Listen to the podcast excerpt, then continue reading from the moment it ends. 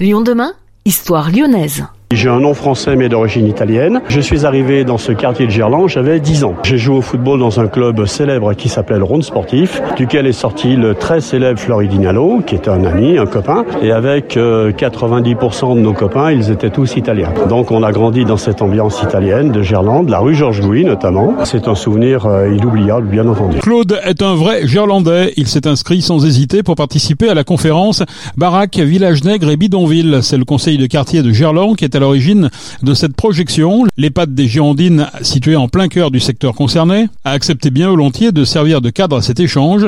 Nathalie Paris, vice-présidente du foyer résidence rhodanien des aveugles, en charge de la gestion de cette EHPAD, nous explique pourquoi. Le fait que cette EHPAD, euh, dès sa conception, était ouvert sur le quartier, d'emblée, on a voulu un slogan qui était des lieux, des liens, des vies. Et euh, le fait de pouvoir euh, permettre aux personnes de l'EHPAD de participer et à l'inverse, aux personnes euh, qui venaient à cet événement, de pouvoir connaître ce lieu de vie qui, euh, pour nous, est extrêmement euh, important dans la cité, pas loin du métro, et puis également cette dimension culturelle, habitat, qui est fondamentale pour se sentir en, sécurité affective. Ce qui ressort, c'est que finalement, on s'aperçoit que les conditions précaires, c'est pas forcément ce qui crée du désarroi psychologique, puisque les personnes qui témoignent indiquent bien qu'ils étaient somme toute heureux. Et je crois que ça interroge sur la société d'aujourd'hui où on est plus souvent dans, dans l'avoir que dans l'être pour être heureux. Ça ne veut pas dire qu'il faut rester dans la précarité, mais en tout cas, philosophiquement, euh, je trouve que cet après-midi est très intéressante euh, sur euh, cette notion de, du bonheur finalement, qui n'est pas toujours par ce que l'on a, mais plutôt par ce que l'on est et ce que l'on est surtout avec les autres. Si Gerland fait figure aujourd'hui de quartier en renouveau entre le stade, le biodistrict santé ou encore les nouveaux quartiers sortis de terre tout récemment, il n'en a pas toujours été ainsi.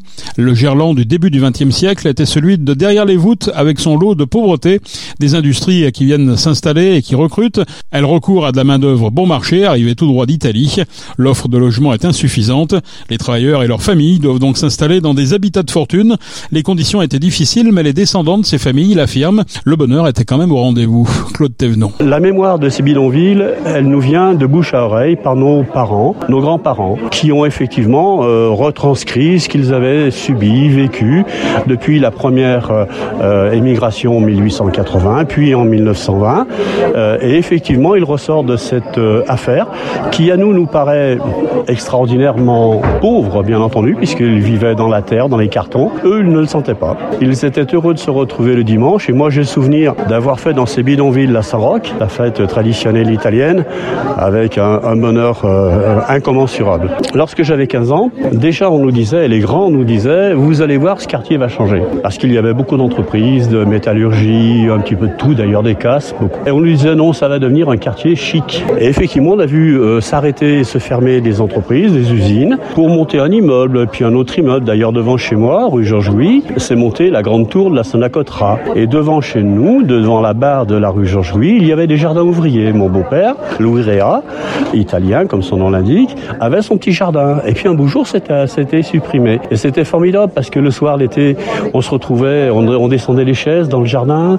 Lui, il arrosait ses salades et puis nous, on discutait, on jouait autour du, bassin de, du bassin d'eau. C'était formidable. C'était une ambiance extraordinaire. Ce quartier, cette ambiance italienne était formidable. Dès les beaux jours, euh, de l'allée, nous étions, il y avait quatre étages, quatre appartements par étage, et on avait la chance, au numéro 17 de la Recherche Gouy, d'avoir euh, beaucoup de familles avec des jeunes, garçons et filles. Dès les beaux jours, les parents, les grands-parents, les femmes, les grands-mères descendaient les chaises tout le long du trottoir, s'assoyaient. Les pères discutant entre eux fumaient leurs cigarettes, buvaient la bière. Nous, les garçons, on jouait au football dans la rue parce qu'il y avait moins de voitures que maintenant. Les filles, dont une est devenue ma femme depuis 60, 55 ans, 57 ans maintenant, euh, elles étaient là entre elles, elles nous regardaient jouer.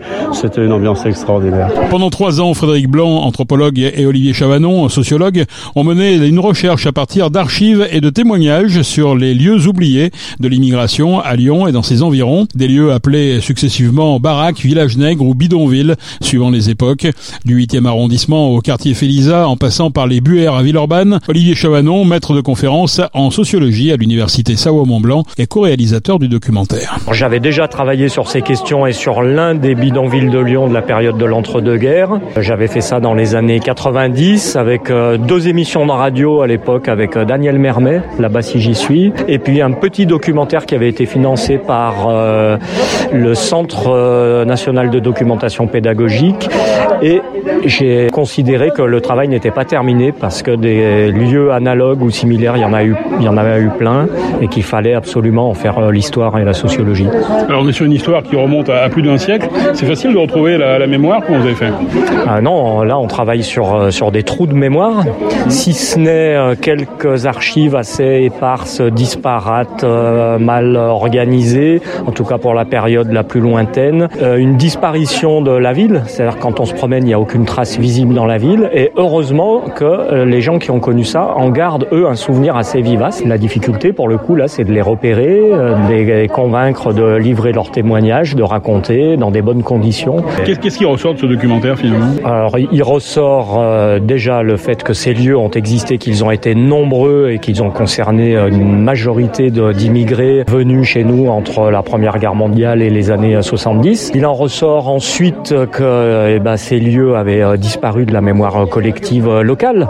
Un Lyon qui se targue d'être une ville avec un patrimoine fort, c'est un petit peu l'arbre aussi qui cache la forêt, c'est-à-dire qu'à promouvoir un certain type de, mémoire locale, on en écrase une autre. Et puis il en ressort aussi que les gens qui ont connu euh, ces, ces, bidonvilles, ces villages nègres, finalement ne sont pas dans le misérabilisme, en gardent aussi un bon souvenir, ça, ce qui semble paradoxal.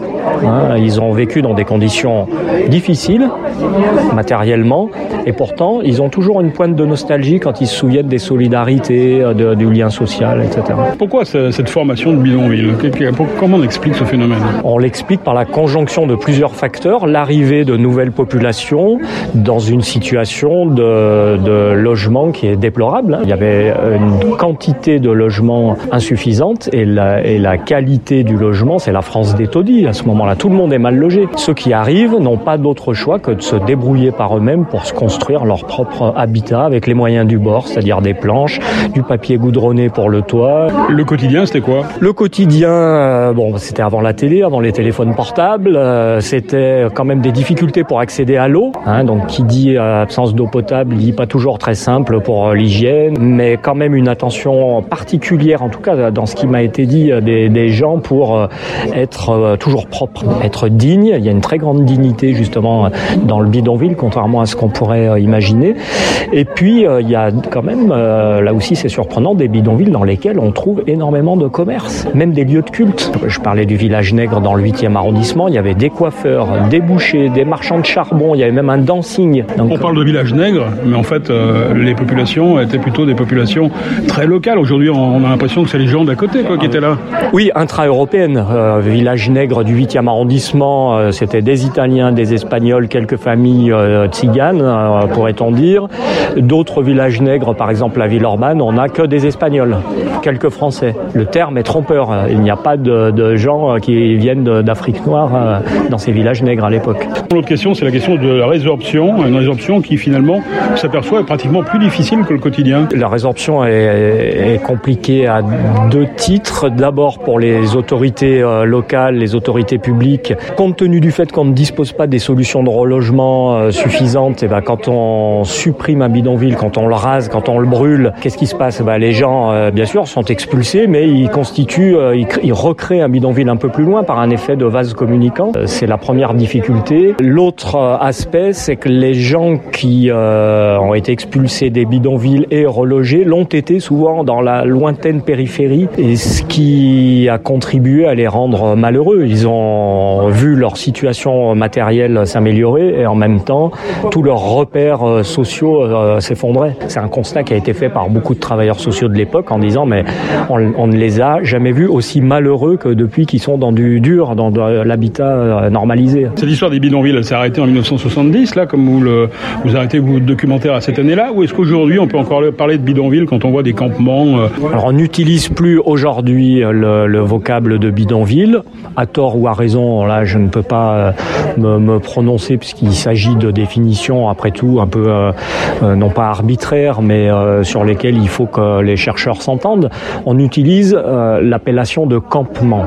Bon, est-ce qu'on est loin du bidonville de l'époque? Je ne sais pas. En tout cas, campement, c'est censé marquer le caractère très provisoire de ce type d'habitat, et on s'aperçoit que finalement, il ne l'est pas provisoire, puisqu'il il dure depuis plusieurs années en plein d'endroits de, de, la, de, la, métropole. Notamment le long du Rhône. Notamment le long du Rhône, notamment sur euh, l'ancien ou les anciens emplacements de pas mal de bidonvilles de l'époque, que ça soit entre les deux guerres mondiales ou que ça soit de l'époque des années 50, 60.